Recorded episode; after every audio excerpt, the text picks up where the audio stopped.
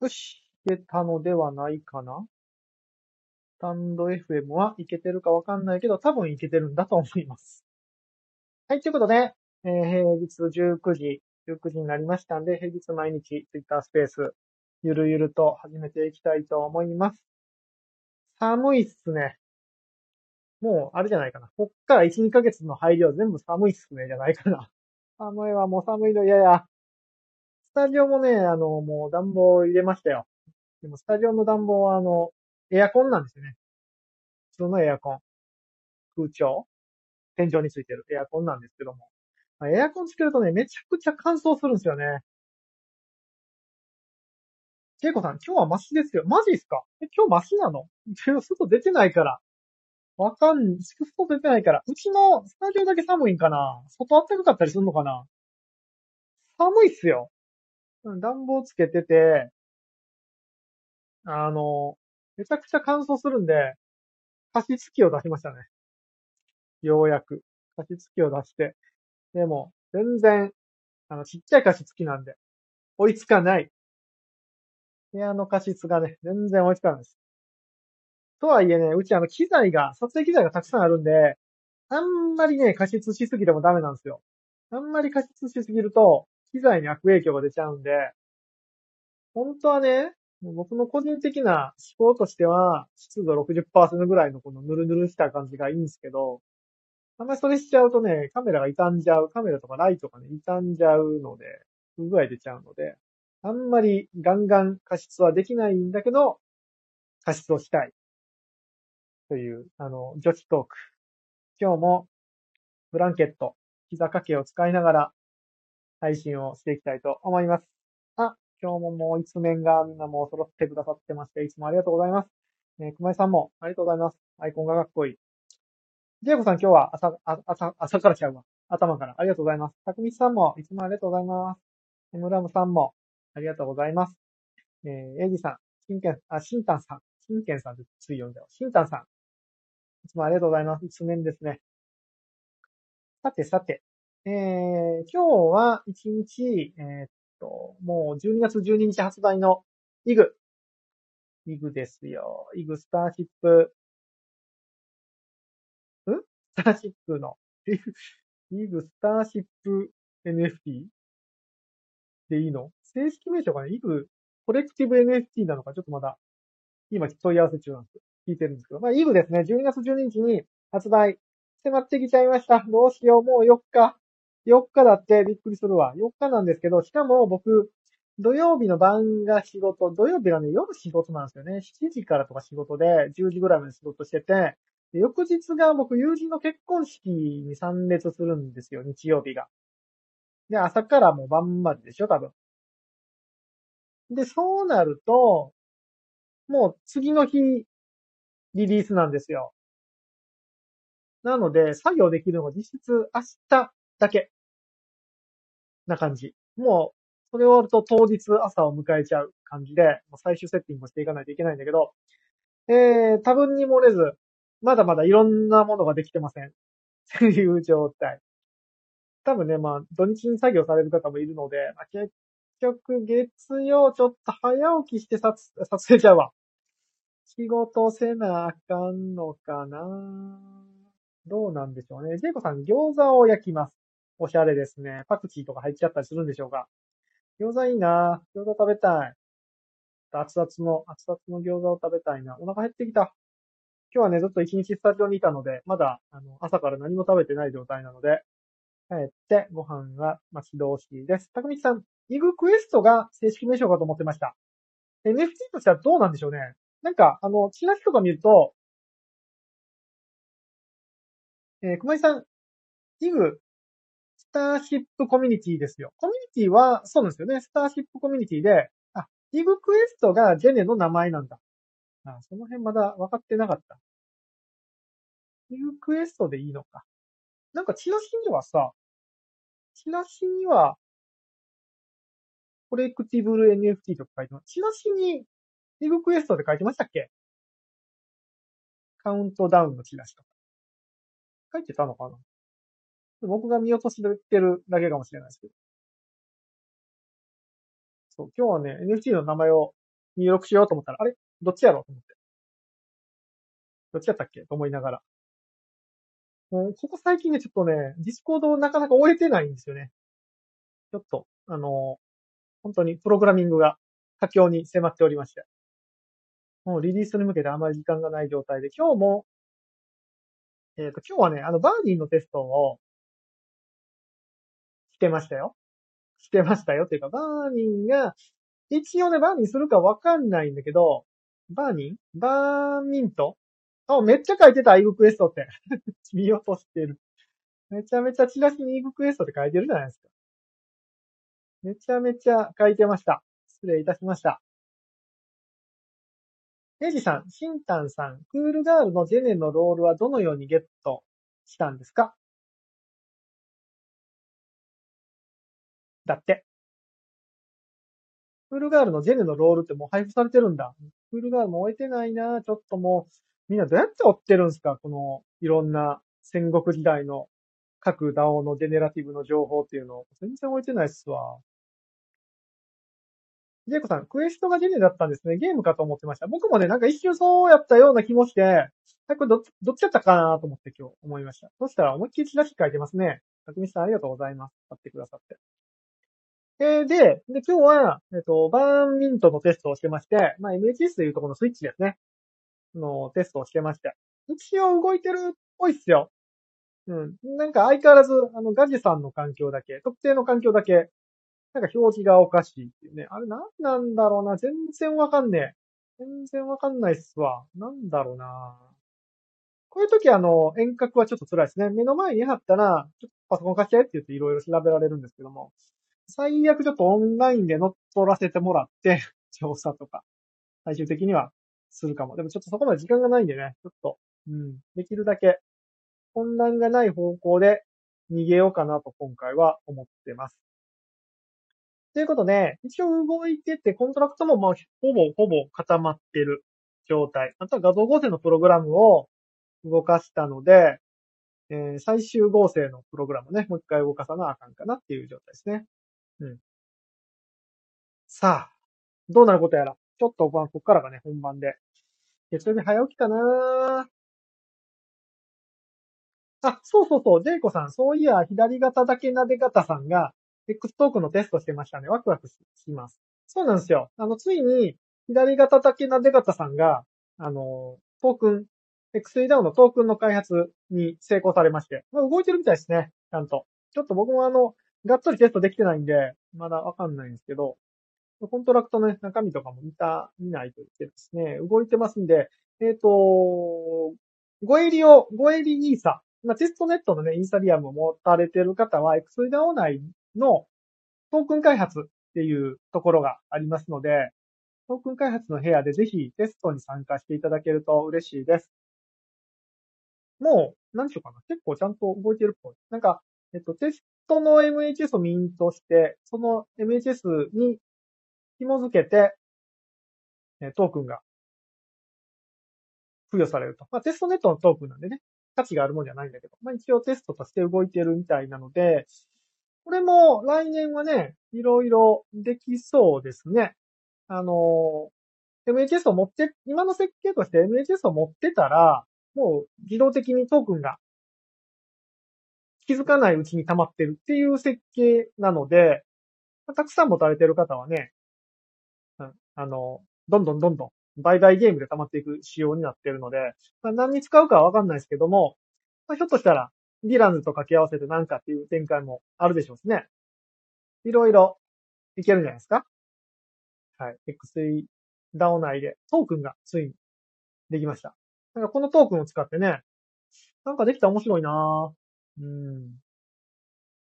いや、結局、左肩だけなで方さんが一人で全部作らはりましたよ。最初はね、まだ、あの、その、Web3 あんま分かってないんですって言ってはったんですけども、調べて調べていろいろ、紆余曲折ありながら、完成まで持っていかはりましたね。すごいすごい。XA もこうエンジニアがね、増えてきて、なんか、うん。な、この Web3 の開発でなかなか複数人でやるってなかなか難しいところもあるんですけども、いろいろこう合わさっていろんなプロジェクトができたらいいなっていう感じですね。えー、シンタンさん、ジェネ考察部屋で人募集してたので、参加したらついてました。全然置いてないですか？なんと、いいっすね。クールガールのジェネはどうなるんでしょうね。もう一回仕切り直しみたいに言ってはりましたけど。どうなるや。まあ来年の、もし来年出るなら、大型 NFT の一つ、注目 NFT の、一つになるんじゃないかなっていう感じですね。えー、ジェイコさん、両型なで型さんも絡んでるのかと思ってました。絡んでるっていうの、なんかアドバイザー的な感じですね。エラーが出たんですけど、なんでしょう？みたいな時に、あの、パッと答えれそうなものは答えてるんですけど、僕コードは一行も組んでないですね、今回。うん。最初の設計のとことかはいろいろね、二人で話し合って、こんな感じかなとか言ってたんですけども。あの、やりますって、左肩だけなで方さん。じゃね、え、じゃない、え？あ、どっちか分からなてきた。左肩だけなで方さんがやりますって言ってからは、あんまりね、口出してもあるじゃないですか。ね、こここうやった方がいいよとか、あんま言わん方がいいかなと思って、両型、両型なで、なで方さんは、あの、引っ込んでおりました。はい。で、まあなんかあったら、アドバイス。アドバイスっていうほど大したもんじゃないですけどね。出るような状況で。まあでもほぼ一人でやらはりましたよ。たくみさん、右型はなで型じゃないんですね。どんな形なんでしょうね。左型だけなで型ってことは。ちなみに右型だけなで型さんもいるんですよ。あの、名前は違いますけど。うん。フーレー・フォルクスワーゲンノリさんが確か、右型だけなで型らしいんで、そう。ちなみに僕は両型なで型なんで、あの、空冷さんと左型だけなで型さんを合わせると僕になります。というプチ情報。情報です。お、なんか人がいっぱい増えてる。さきょうさんもいつもありがとうございます。あ、ハモリアさん、ありがとうございます。親父キラさんもありがとうございます。ご参加いつもありがとうございます。たくみさん、フュージョンシステムですね。そう、フュージョンってやってうまくいったら、えー、両型、なで型の僕が出てくるみたいな両方なで方じゃないみたいな人がいたら、そっちが出てくるかもしれないですね。ジェイコさん、なで方じゃないんかな？ジェイコさん、両型なで方じゃないんだったら、あの、フュージョンした時に、ジェイコさんが出てくるかもしれないですね。その時は。エイジさん、トークンでがっぽり。どうなるかわかんないですけどね。金銭的価値は、あの、換金はできないので、トークンで何ができるかですよね。面白いことは。面白いことはできると思いますけども。金銭的価値はないものなので。えっ、ー、と、熊井さん、左肩だけなで方さん、右肩だけ怒り方さん。あ、そうか。怒り方が反対語になるんですかね。そうか、左肩なで方さんってことは、イコール右肩だけ怒り方さんってことか。右肩だけ怒り方さんも結構言いにくいですね。左肩だけなで方さんも非常に言いにくいんですけど。ってことは、フォルクスはもうええって。フォルクス、フーレフォルクスワーゲンノリさんは、左肩だけ怒り方さんなんだ。なるほど。もうええって。もうその話はええって。ジェイコさん、僕は怒り方です。あ、そうなんだ。じゃあ、あの、フュージョンすると、ジェイコさんが出てくる確率もあるってことですね。えー、たくみさん、なで方でも怒り方でもない方さんは、たくみさんはなで方でも怒り方でもない方さんなんですかね平行ってことですか？平行。あの、地面と平行水平を保ってるってことですね、肩が。それも怒り方する、大体。それは。きっと。どうでもいいね。どうでもいいね。今日、今日めちゃめちゃどうでもいいね。ということで、12月12日に向けて今、イグの、えー、ジェイコさん、腹痛いです。あの、病院行った方がいいですね。お腹痛い。盲腸かもしれません、それは。うん。この時期。この時期寒いんでね、あの、お腹痛いのは注意してくださいね。変なもん拾い食いしちゃダメですよ。エイジさん、肩幅が狭いさんってむず、て、てむす？てむす？エイジさんは肩幅が狭いさんなんですか？え、怒り型か撫で方かって言うたら、怒り型なんですか？ねで怒りが、えっ、ー、と、両肩撫で、え、両肩怒り型肩幅狭いさんですね、ということは。なるほど。だいぶ分類が増えてきましたね。僕、肩幅はね、狭いですね。どっちかというと。まあ、身長ちっちゃいんで、身長相当ですね。エイジさん、肩幅狭いさんか。僕は、両肩撫で肩肩幅狭いさんですわ。肩2回出てきてるね。両肩撫で肩幅狭いさんですね、じゃあ。そうしときましょう、僕は。じゃあ、左肩だけな出方さんの肩幅が狭いか広いかを、今度聞いとかないといけないですね。そうすると、この第4、あの、4証言で分けられるので、だいぶ分類が細かくなってくるんじゃないでしょうか。何のこと？もういいか。もういいか。えっと、今日はね、何の話をしようかなと思ってたんですが、何の話をしましょう？今日は、最近ね、もうスタジオにこもりっきりなんで、あんまり、で、そしてあの、NFT の情報もなかなか終えてないんで、なかなかね、あの、キャッチーな話ができないんですが、まあ、そういう時は僕の、えー、考え方壁打ち会。考え方を壁打ちする会に。昨日はね、日の丸の放課後の話をえー、たっぷりさせていただいたんで、日の丸の放課後、ちょっとおすすめ、えっ、ー、と、手前にしながらおすすめプロジェクトなので、どういう方針でやっていくかとかね、昨日がっつり語らせていただいたんで、まあ、もし聞いてない方がいらっしゃったら、昨日の放送はちょっとね、いろんな方に聞いてほしいなと思ってますので、アーカイブ残ってますので、えー、アーカイブで聞いていただくか、スタンド FM の方もね、えっ、と、残ってるので、スタンド FM も、このツイッターの配信を同時収録してますので、スタンド FM でも聞いてみてください。スタンド FM の方が多分アーカイブは聞きやすいんじゃないかな。一覧で出るので。えー、エイジさん。肩幅が狭いさんです。撫で方ではないのですが、カバン落ちやすいです。相当狭いですね。カバンが落ちやすい。撫で方じゃないのにカバンが落ちやすい肩幅狭いさんはもう肩幅狭いさんで確かに言っていいですね、それは。確かに。カバン落ちやすいのは相当狭いですね。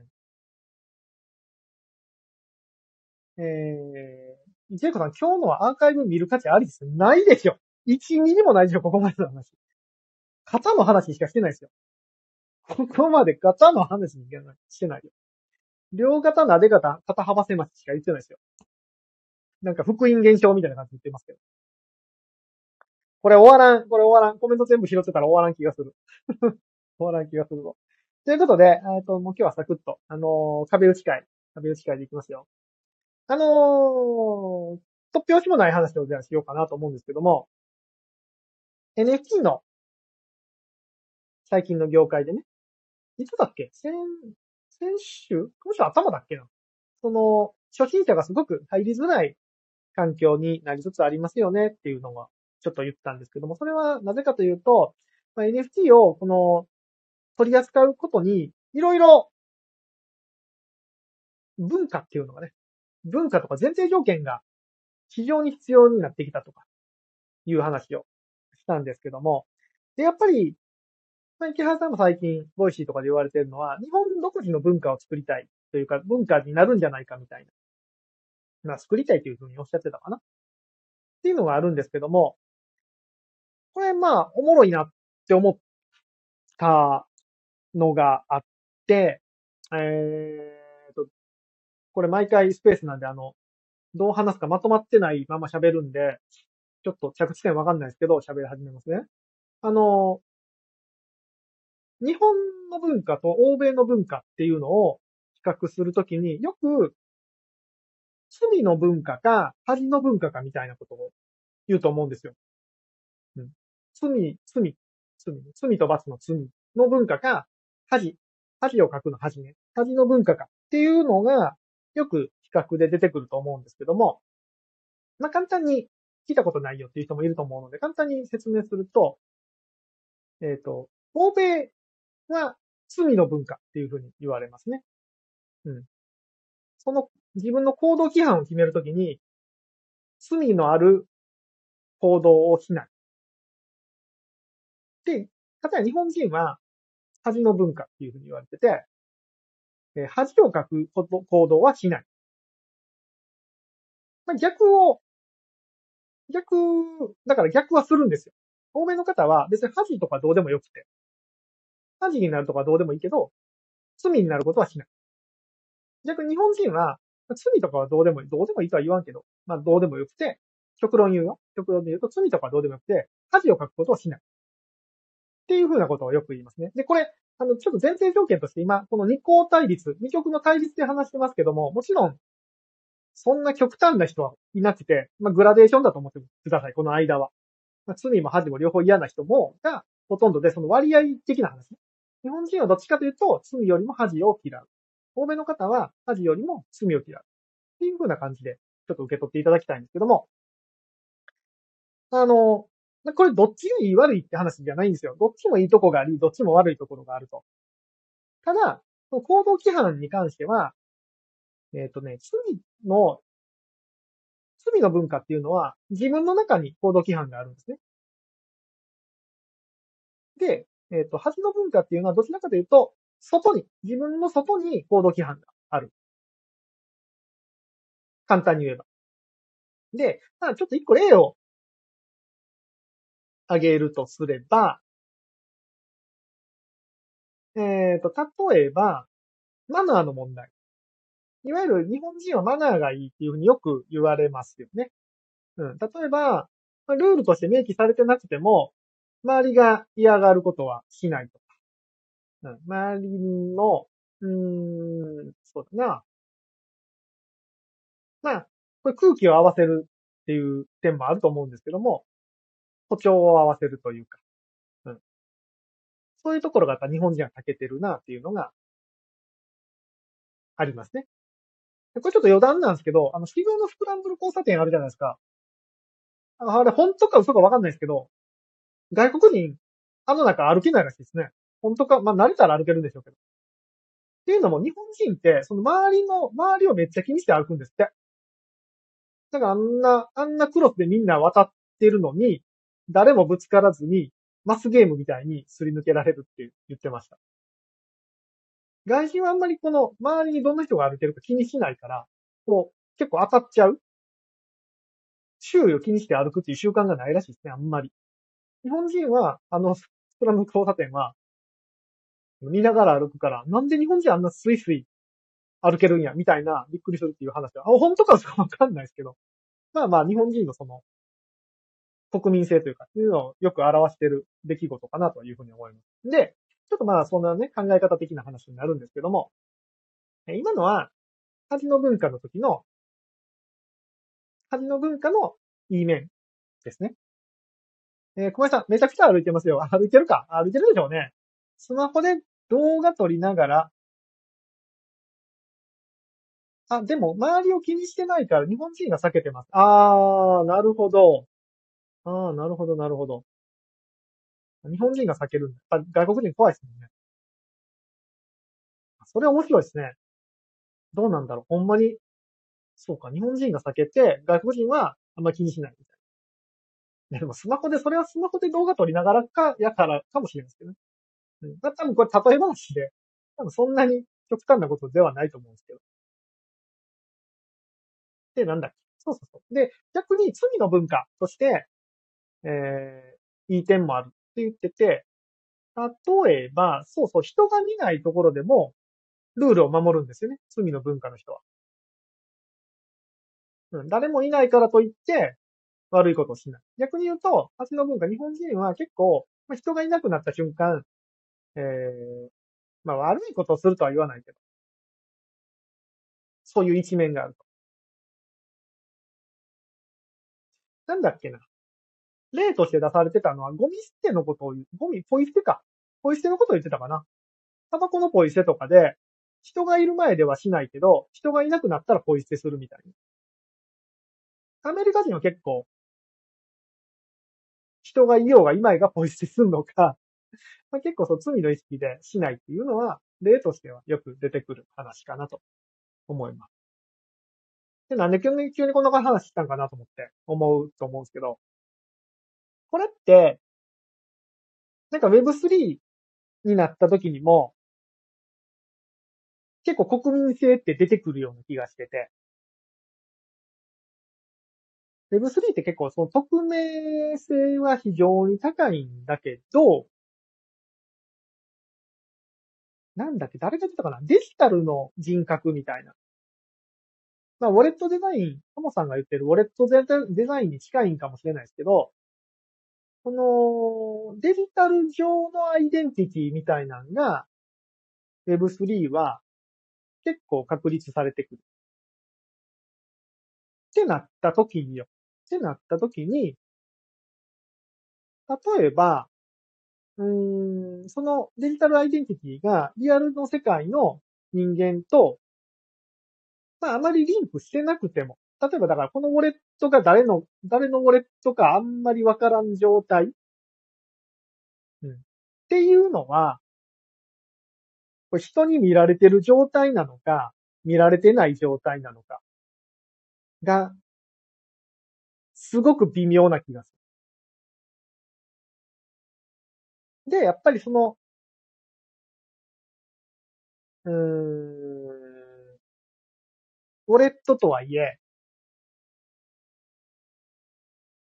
自分の人格とね、なんか紐づいてるって思う方は、結構やっぱり、周りがどうしてるか。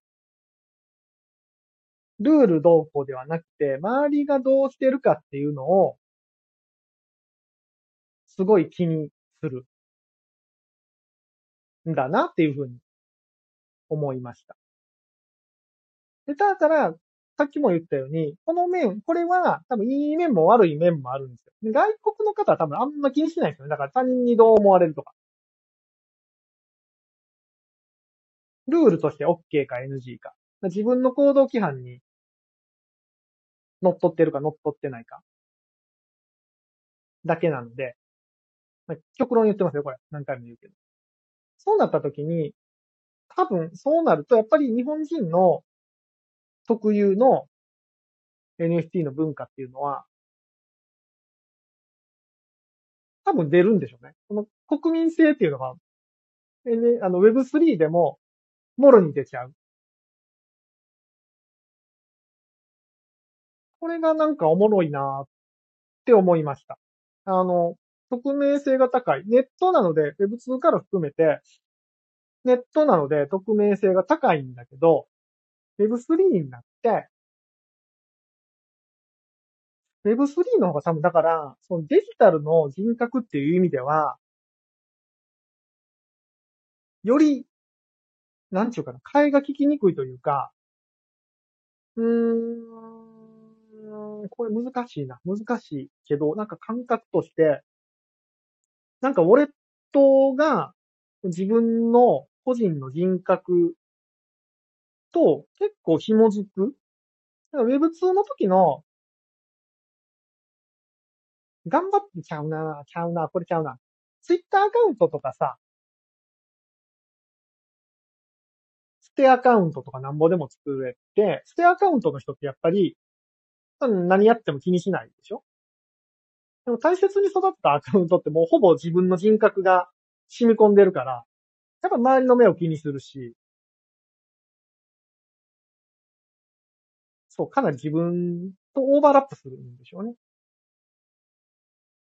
で、Web3 になると、多分、より一層、そのデジタルのアイデンティティっていうのが、個人の人格と重なってくるような気がしてて、うん。匿名性は高いのによ。匿名性は高いのに、結構その、人格と被ってくる部分が多いような気はしてて。で、そうなると多分、そのウォレット、まあ、デジタル、あの Web3 のそのデジタル上での振る舞いが、多分めっちゃ国民性が出る。周りがどうしてるんだろう。とか。で、これが、これで怖いのが、さっき言ったように、旅の文化の人は、あの、誰もいなくなったら悪いことをする可能性があるんですよ。うん。罪の文化の人は、ルールじゃなければ、ルールになってなければいいじゃんって思うんだけど、旅の文化の人は、周りに誰もいなくなったら悪いことをする可能性があるんだけど、Web3、デジタルの世界なんで、周りに誰もいなくなることがないんですね。基本的には。誰もいない、今や、みたいなタイミングがないんですよ。で、これ、恥の文化の人の、恥の文化の悪い面でもあるんですけど、あの、周りの目をやっぱ気にするんですよね。周りの目を気にする文化なので、生きづらいんですよ。正直言うと。正直言うと、生きづらい。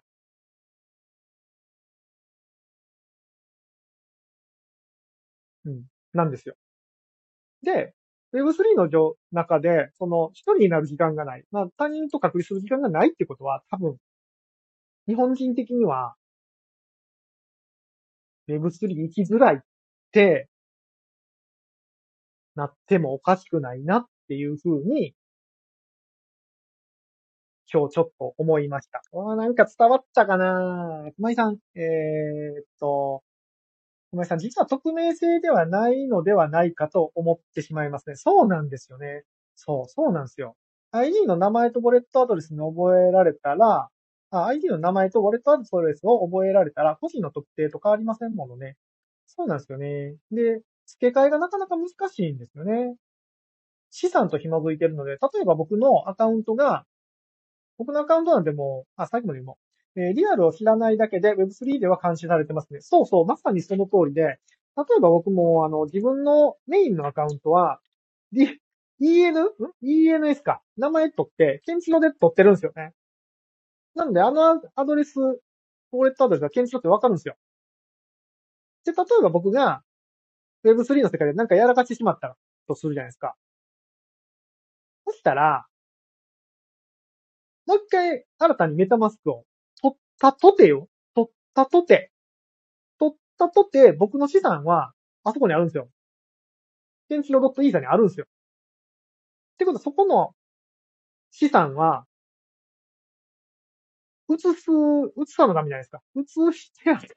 まあ、これ言ってることわかりますよね。あ、移すしかないんですよ。移したら当然バレるじゃないですか。あ、ここは、ケンチロこいつ、ここに移ったぞ、みたいな。バレるんですよ。だから、別人、なんていうかな。完全に消えようと思ったら、今までの資産をごっそり消すしかないんですよね。もう、もう、資産ごと消える。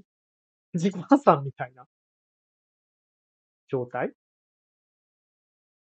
結構、匿名性と、匿名性ってなんか見バレしないみたいなイメージがありますけど、そういう意味だと Web3 って全然匿名性があるわけじゃないですよね。なんせ、これ資産と直結してるのが結構怖いんですよね。Twitter のフォロワー数なら、最悪、ゼロになっても死なないじゃないですか。で、でもインフルエンサーの方はきついですけどね。そこも一緒ですね、結局。例えば10万あフォロワーがいるアカウントを捨てないとな、捨てなきゃいけないとなると、まあそれもほぼ資産になるので、そう、だから、10万アカウントである人は多分その SNS と人格がかなり紐づいちゃってるんですよ。なのでもう逃げれない。で、一般人は SNS とアカウントでもう一回作り直すからいいじゃんぐらいの感じじゃないですか。でも Web3 になると資産がそこにあるので、一般人とて、一般人とて多分、おいそれと消せないんですよね。自分の痕跡を。で、恥の文化である日本人は、まあ、周りの目が気になるの、でこれなんかディスってるように聞こえたら、もう申し訳ないけど、別にディスってないですから。恥の文化でいい分、いい面もめっちゃありますよ。いい面もめっちゃありますよ。ただ、そういう人目を気にする状態だったら、すごく生きづらい。で、なんか、それが、今の、このなんか、不平不満っていうか、に、ブーブー言ってる人に、当てはまってるんじゃないかなっていうふうに、感じた。今日、この頃です。うん、なので、まあ、国民性、ひょっとしたら Web3 は、かなりしんどい、人によってはかなりしんどい生活に、世界になりかねない。そうなると、多分一般人また入ってこないんですよね。だってしんどいんだもん。よくさ、メタバースに、の本とかで、えー、で、学校から帰ってきたら VR セットつけて、こっちの方が居心地がいいよね。だから、そっちにはまっちゃって、もうリアル世界に戻れないみたいな想像がよくあるじゃないですか。ね、メタバースの方が楽しくて、まあ Web3 の方が楽しくて、リアル世界がつまらない。ってなってしまう可能性があるよ、みたいな警告はあるけど、ひょっとしたらよ。ひょっとしたら、メタバースとかの方が、しんどい可能性がある。今の、今の感じというか、国民性で。だって、リアル世界だったら、扉をパンって閉じた瞬間に一人になれるけど、メタバースだったら、もういろんな人と勝手に繋がっちゃうわけですよ。うん。まあ、SNS 疲れみたいな言葉もありましたよね。そう。別に、多分日本人ね、そんな人と関わりたくないと思うんですよ。かんない。僕だけかもしれないけど。って考えると、日本人は、ひょっとしたら Web3 向きではないのかもしれない。という考察。という考察です、今日は。どうなるんでしょうね。ジェイコさん、かなり当てはまります。ジェイコさんもなかなか、あの、あれですね、こう、人の目気にしそうですね。いい人っぽいもんね。ぽいって言っちゃった。いい人やもんね。えー、この世界ですでに新しい人格ができてますね。そうそうそう、人格ができてて、多分もう、ジェイコさんも、逃げられないですよね。MHS たくさんある、このジェイコのアカウントっていうのバレてるから。どうなるんでしょうね。わかんないけど。だから今まで以上に、その、お、ぴょんさんだ。お、ぴょんさん。ぴょんでドイツさん。ウェブ世界、Web3 の世界いろいろありますね。まだやっぱ始まったばっかりっていうのもあるけど、うん、ひょっとしたら、わかんないよ。わかんないけど、ひょっとしたら結構生きづらい世界になりかねない。熊井さん、だからオフラインイベントでホッとするのかもしれませんね。それは、ちょっとシンクってる気がします、熊井さん、それ。うん、確かにね。いや、それは、あるかも。オンラインのしんどさって、なんかありますよね、やっぱり。オフラインで、この、例えば、半日会うとか、半日会うだけっていうのは、確かにある気がする。そのはずの文化の、あれです。あのー、代表することわざがあって。旅の恥は書き捨てっていうことわざが、まあ日本にはありますよね。海外にはないらしいです、そんな言葉は。あるんか知らんけど、ないって書いてました。で、旅の恥は書き捨てっていう代表的なのがあって。自分の知ってない、周りに知らない人ばっかりだったら、何やってもええやん、みたいな。そこだったら人間、なんちゅうかな。自分に正直になるんですよ、ある意味。周りが全然しない人ばっかりやったら自分に正直になれるけど、帰ってきたら周りの目が気になって、チャレンジできないっていう、まあ、日本のことわざなんですが、日本のことわざなんですがって、そんなみんな知ってるよってなりますね。だから、いわゆるその、知らないっていう、誰も知らないっていう状態になかなかいけない。もう、どこ行っても知ってる人というか、書き捨てられない。キョンデロイさん、えー、皆さん、ごか、ご、ご活躍様です。ご活躍様です。ご活躍様です。えー、今日もうそろそろ Web2 と Web3 つなげちゃいます。二重人格使う。二重人格だったんですか？いや、でもね、僕はもう、もう、もうずーっと素なので、あんまりなんですけど、いや、わかります、それ。あの、僕も、一時期その、一時期というか、まあ、YouTube やってる時とか、結構、何しようかな。持ってたというかうん、そう、持ってたというか、まあ、演じてたというか、ある、あ、いましたけど、もう確かにね、もうずっとやってると、もうね、素です。全部、これもう完全に素です。でも、あの、僕もオフの時間がね、絶対ダメなんですよ。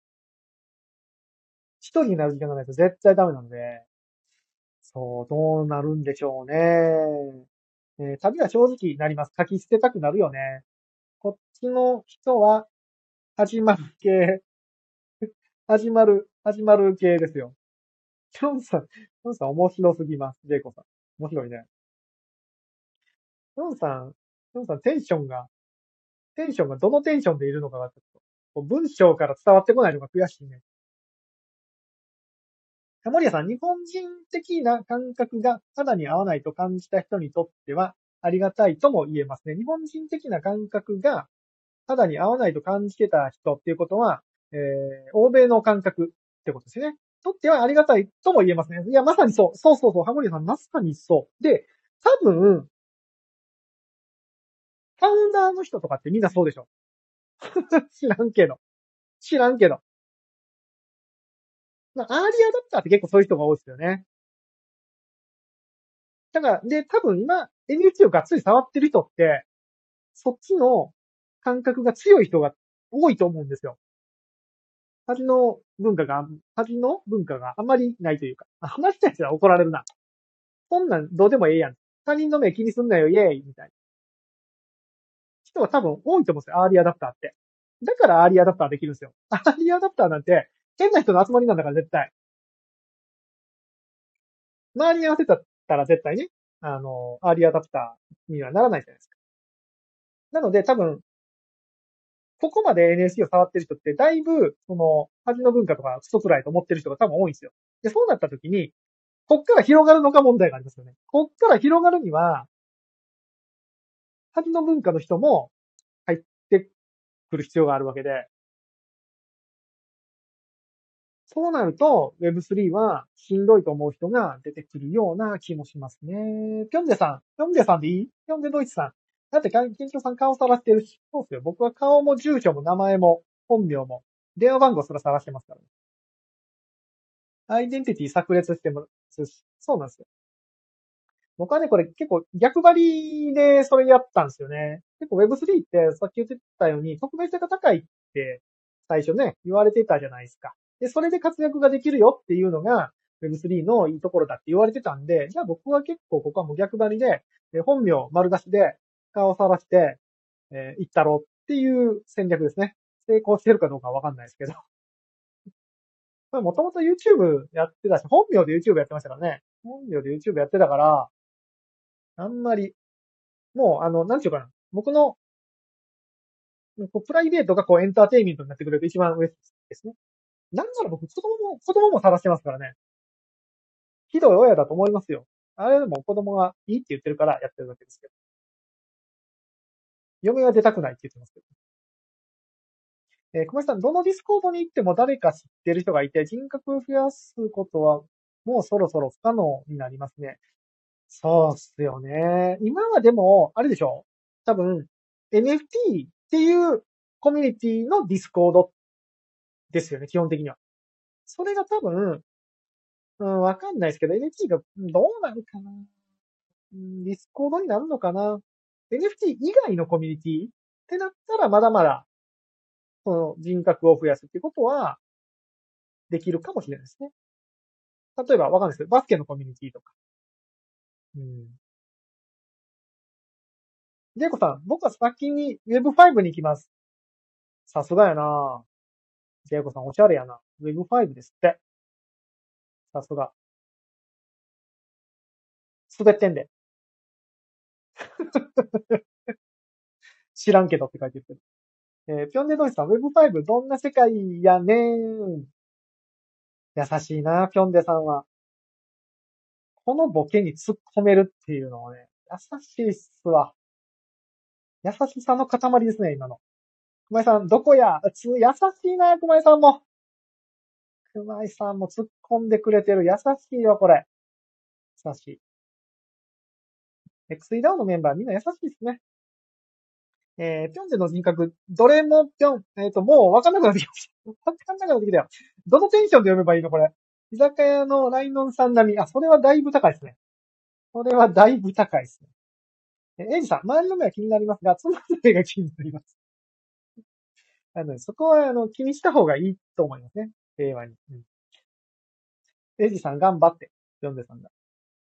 えー、小林さん、恥ずかしいはどこかに行ってしまいましたね。僕もそうっすね。僕もそう。こんなこと言ってるけど、僕も、あんまり恥とかどうでも。でも結構気にするかな、まだ。うん、気にするかもしれないですね、僕は結構、それでも。えー、ぴょんでさん、えー、ぴょんよろしくです。えー、熊井さんは何人いるのか知りたいです。ここは僕も知りたいですね。同じキラさん、はい。変な Web3 おじさんです。志村けんですね。志村けん的ノリですね。変な Web3 おじさんですね。ということは。読み方的には。えー、っと、どこまで行ったっけ？ぴょんでさん、えー、もともとさらしまくっていると、この Web3 世界大変。大変かな？大変かな？まだ全然大変感ないんすけどね。どうなんでしょうね。ジェコさんみんな優しい。よかったね。優しい人で。きょんさん、店長さんが優しすぎる。僕優しくないよ。僕あんま多分優しくないっすよ。どうなんだろう。ぴょんでさん優しいですね。いや、ぴょん。どういうこと？ポンデリングさん。ぴょんでって韓国人やん。なるほど。わかんなくなってきた。どのテンションだろうどのテンションでいけばいいんだろうえー、ジェイコさん、美味しいドーナツ、もちもちやん。どういうこと？難しい。理解が難しくなってきたよ。要するに正体さらすっていうのが大変。大変なのかな？僕はもう、もうもう、一生、死ぬまで、さらしますよ。人生は。この、なんか人生さらしてなんぼぐらいの感じで、行くので。でも最近ホリエモンが言ってましたね。もう、有名になってどこにいるかとかあったら刺されるよって言ってて。身の安全をね、ちょっと身の安全だけはちょっと。だから敵を作ったら、敵作るやろうな。敵作っちゃうよね。Web3 でこんな言いたい放題言ってたら。バーカバーカとか言っちゃうからね、すぐ。敵作っちゃうだろうな。まあね、身の安全だけは注意しないといけないんですけど。えー、テモさん、人生さらしちゃってよい僕はいいと思うんですけどね。僕はわかんない。プライバシーとかあんまり。いや、一人になる時間はもちろんいるんだけど、まあ、見せることに僕は抵抗がないので。なんなりと。うん。わかんないです。まだ、これがなんかね、あの、フォロワーが2万人とかなってきたら、秋社長が来た。緊張するから。緊張しますよ、秋社長。今日はですね、秋社長。恥の文化と罪の文化っていう、ちょっと重たい話をしましたよ。そう。恥の文化の、あ、じゃあ今日ちょっともう50分なんでまとめに入りましょうか。今日の話としてはですね、日本人は恥の文化で、欧米人は罪の文化っていうところを踏まえて、その、NFT、Web3 の世界で日本人の文化っていうのは、ひょっとしたら Web3 だと生きづらい世界になってしまうかもねっていうお話をさせてもらいました。うん、Web3 はね、いくら匿名性が高いとはいえ、なかなかその、一回人格と結びついちゃったら、逃げ出せない状態。ということは、人の目が常にあるような状態にさらされてしまう。うん、そうなると、日本人の文、特有の文化であるはずの文化っていうものってる日本人は、ひょっとしたら、まあ、生きづらい、窮屈な、せ、あの、世界になってしまう可能性もあるよねっていう、まあ、完全に妄想の話です。うん。まあね。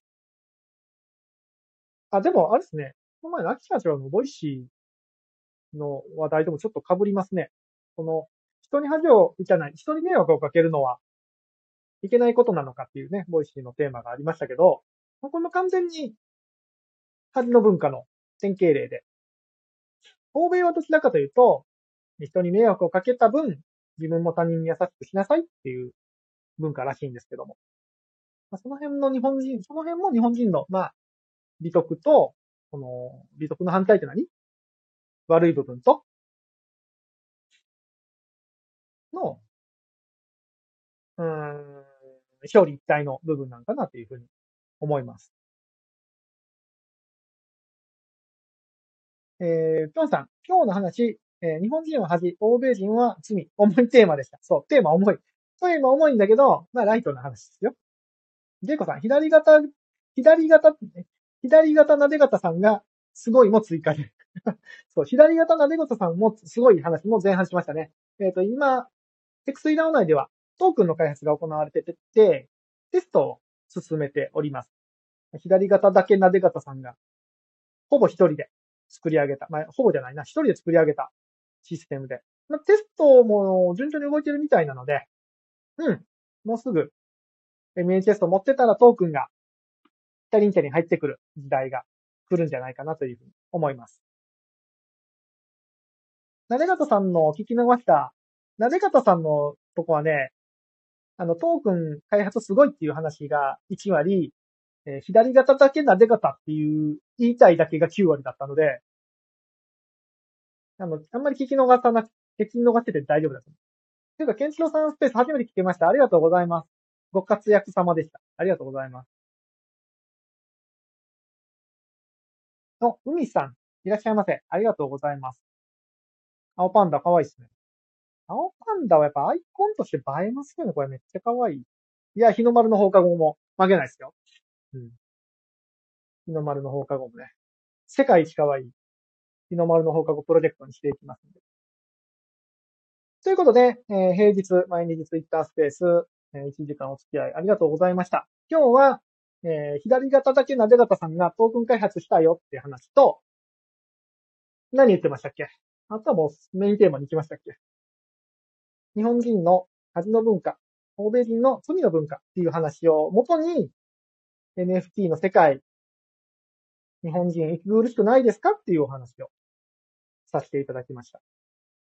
今日はこんな感じで壁打ちというか、自分、僕の中でもね、まあ考えがまとまってない部分をタラタラと話させていただいて、皆さんと一緒にちょっと考えがまとまればなという回になります。こんな感じかな。明日も金曜日じゃないですか。終わりますね。早いね。早いっすね。一週間が。いやー、なんせね、12月12日のイグのリリースに向けて今、必死こいてやってるとこなので、明日もちょっとそちらの行動を頑張ってやる予定でございます。最後コメントちょっと読みで、えー、熊井さん、バーカバーカ言っちゃうんですか？バーカバーカ言っちゃうんすよね。言っちゃうんすよ。さらっと言っちゃうんですよね。エイジさん、今日は深い回ですね。ほんまですか？こんな話でよければ。僕結構この手の話大好きなので、あの、壁打ち的な話になりますが、またさせてもらおうかなというふうに思います。アート論もね、全然前ので語り尽くしてないので、アート論もまた話したいですね。ということで、じゃあ今日はこの辺にしたいと思います。最後まで、皆さん、熊井さん、ジェイコさん、たくみさん、あきほさん、はもりやさん、エムラブさん、エイジさん、親父キラさんに、ぴょ、ぴょんさん、大活躍ぴょんさん。あ、ジエイさん。ジエイさん、かわいいアイコンだ。これは何のアイコンかな？ありがとうございます。ふみさん、シータンさん、いつもありがとうございます。ということで、えー、今日はこんくらいにしたいと思います。明日金曜日ですね。週末でございます。どうなることやら、イグのコントラクト開発に向けて追い込みますんで、はい、えー、頑張ってやっていきたいと思いますんで、明日も多分、18時には、あ、じゃあ、19時はできる予定なので、明日も19時から平日毎日ツイッタースペースやりますので、お耳が空いている方はぜひご参加くださいませ。ではでは、今日もありがとうございました。では明日金曜日、皆さんヒーローの心でありがとうございます。